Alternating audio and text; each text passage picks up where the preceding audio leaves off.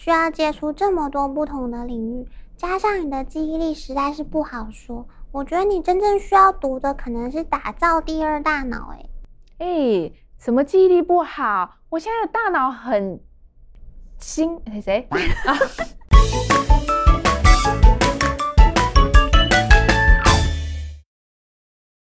家好，欢迎收看这一集的读墨热门榜。这本是热门话题，我是里丢呗，我是爱丽丝。爱丽丝，我跟你说，我最近发现我自己真的是一个勇于尝试的人。什么意思？是说你很喜欢帮自己励志吗？我想想哦，从以前到现在，你说过想当网红，想出书当作家，还有要学好英文进军国际，加上你的本业是为民服务，真的是很喜欢尝试各种领域诶。哼哼，你看看我，我就是跨出舒适圈、不自我设限的最佳代表啊！我看看你就知道你一定不是完美主义者。嗯，你什么意思？你是不是在偷骂我？没有啊，这次热门榜上的如何成为不完美主义者，就是在说完美主义有时候会让我们压力山大、绑手绑脚的；有时候不完美主义可能会让我们过得更好哦。哦，你说的好像有点道理耶。好啦，那我就愿意听下去了。完美主义者很可能追求一切都要非常完美，但是过度追求完美可能让他们不敢采取行动。譬如运动，就可能坚持一定要在某个时间或是服装到位的情况下才愿意运动。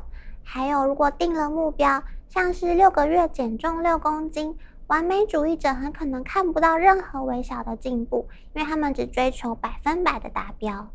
哎呀！你看看我，他们这样多辛苦啊！我是呢，只要有一点点的进步，我都很愿意鼓励自己的。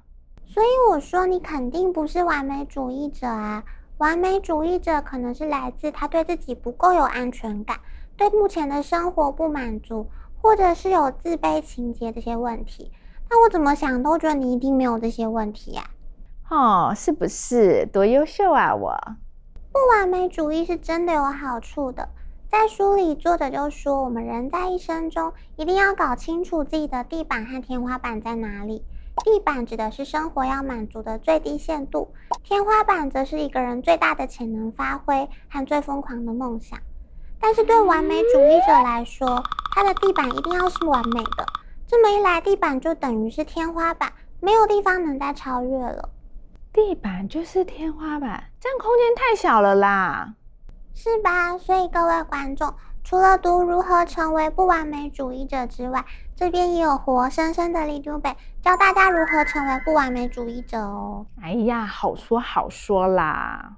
但像你这么爱励志，需要接触这么多不同的领域，加上你的记忆力实在是不好说。我觉得你需要读的可能是打造第二大脑。哎，嘿，什么记忆力不好说？我的大脑很好啊，我干嘛需要第二大脑？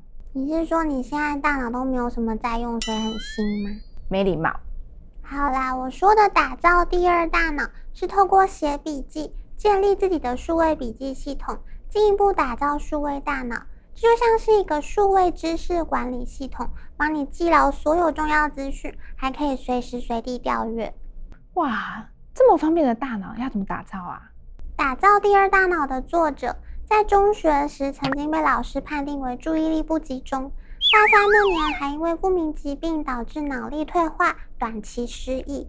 但他靠着四个步骤，创造出打造第二大脑的办法。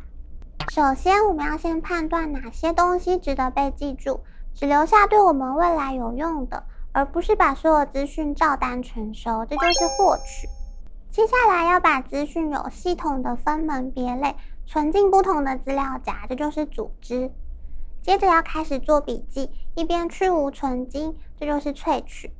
最后一步则是要把所有整理过的资讯重新组合，用自己的方式来表达。嗯，获取、组织、萃取、表达，嗯，听起来不难啊。而且透过打造第二大脑，我们就不用用所有的脑力来记住所有资讯。反而会有更多空闲来思考和创造。啊，你看，我就是脑力耗费太多了，所以我才没有办法去创作跟写出自己的书啊。我觉得你的问题应该不是只有这个而已吧？不然是什么问题？你说说看啊。这我真的不好说。不过每个人的状况本来就是因人而异啊。嘿，说到这个啊，这几年很流行的 MBTI 十六型人格测验，我最近测啊，很适合我现在的工作诶。我比较有兴趣的是这次热门榜上的 MBTI 我和我的使用说明书，作者雪莉是有 MBTI 国际认证的讲师，他在书里就讲到，其实 MBTI 不是用来定义自己，而是要用来帮助自己的。哦，怎么个帮助法？MBTI 是用四组二分法的方式来评估一个人的特质，组成十六种人格类型。但这四组向度都是光谱性的，也就是说，测出来的结果代表你比较偏向哪一种类型，但你可能还是拥有部分另一种类型的特质。所以 MBTI 并不是测出来之后要往自己身上贴标签。我是这种类型的人，所以我适合哪种工作，我应该要跟哪种类型的人交往。而是应该要用来自我探索，理解自己为什么出现某些行为和逻辑，也理解世界上有这么多种不同的思考模式。嗯，这样说也对啦。啊，像 MBTI 会说我比较擅长逻辑分析，那是不是表示我跟其他人比起来，我就是逻辑小天才啊？其实 MBTI 里面说的都是跟你自己比，也就是说，你的逻辑分析和情感沟通比起来，你可能比较擅长逻辑分析。但是不是小天才，这就不一定啦，也不代表你完全不需要增进这项能力。嗯，你这么一说，我还真想再回去看看我当时候的测验详细是说了什么呢？你也可以看看 MBTI 我和我的使用说明书啊，它给了十六型人格不同的建议，也可以帮助你透过 MBTI 更理解自己。嘿，你不要以为我这样就会告诉你我是哪一型哦。就跟你说，我也不是很有兴趣啊。但我倒是很有兴趣再推荐你一本热门榜上的书哦。哦，你看看，你又要叫我看书了。是说我们家的读者怎么最近这么努力向上啊？热门榜的书都是自我成长的书诶。毕竟我们家的读者跟你好像不太一样嘛。这次榜上还有我的九十九个私抽屉，写的是唐凤的人生故事和思考模式，还有他对工作、网络、学习的各种看法。是神人唐凤，我一直对于他说可以在睡觉时间让大脑工作的能力佩服诶。这次在书里，唐凤也谈到自己的学习时间好像都是在睡眠的时候发生的，白天学习的时候反而像是在收集素材，一觉醒来那些素材就被大脑内化成思考的一部分。也因为这样，他从小学三年级发现这件事之后，都是以睡到自然醒为原则。啊、我真的是好羡慕他哦！我也好想要睡到自然醒，自然而然的大脑进化。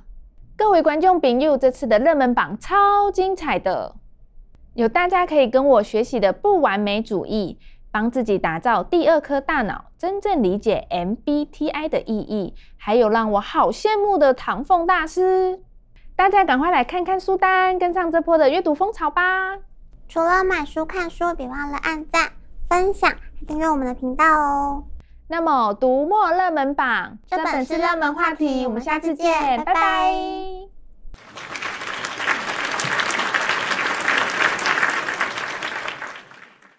爱丽丝，你想不想知道我到底是哪一型啦？你该不要说理想型这种老到不行的答案吧？哦，怎么会？我只偷偷告诉你哦，我是表演者型哦，我天生就是要当明星的啦。就跟你说，MBTI 不是这样理解的。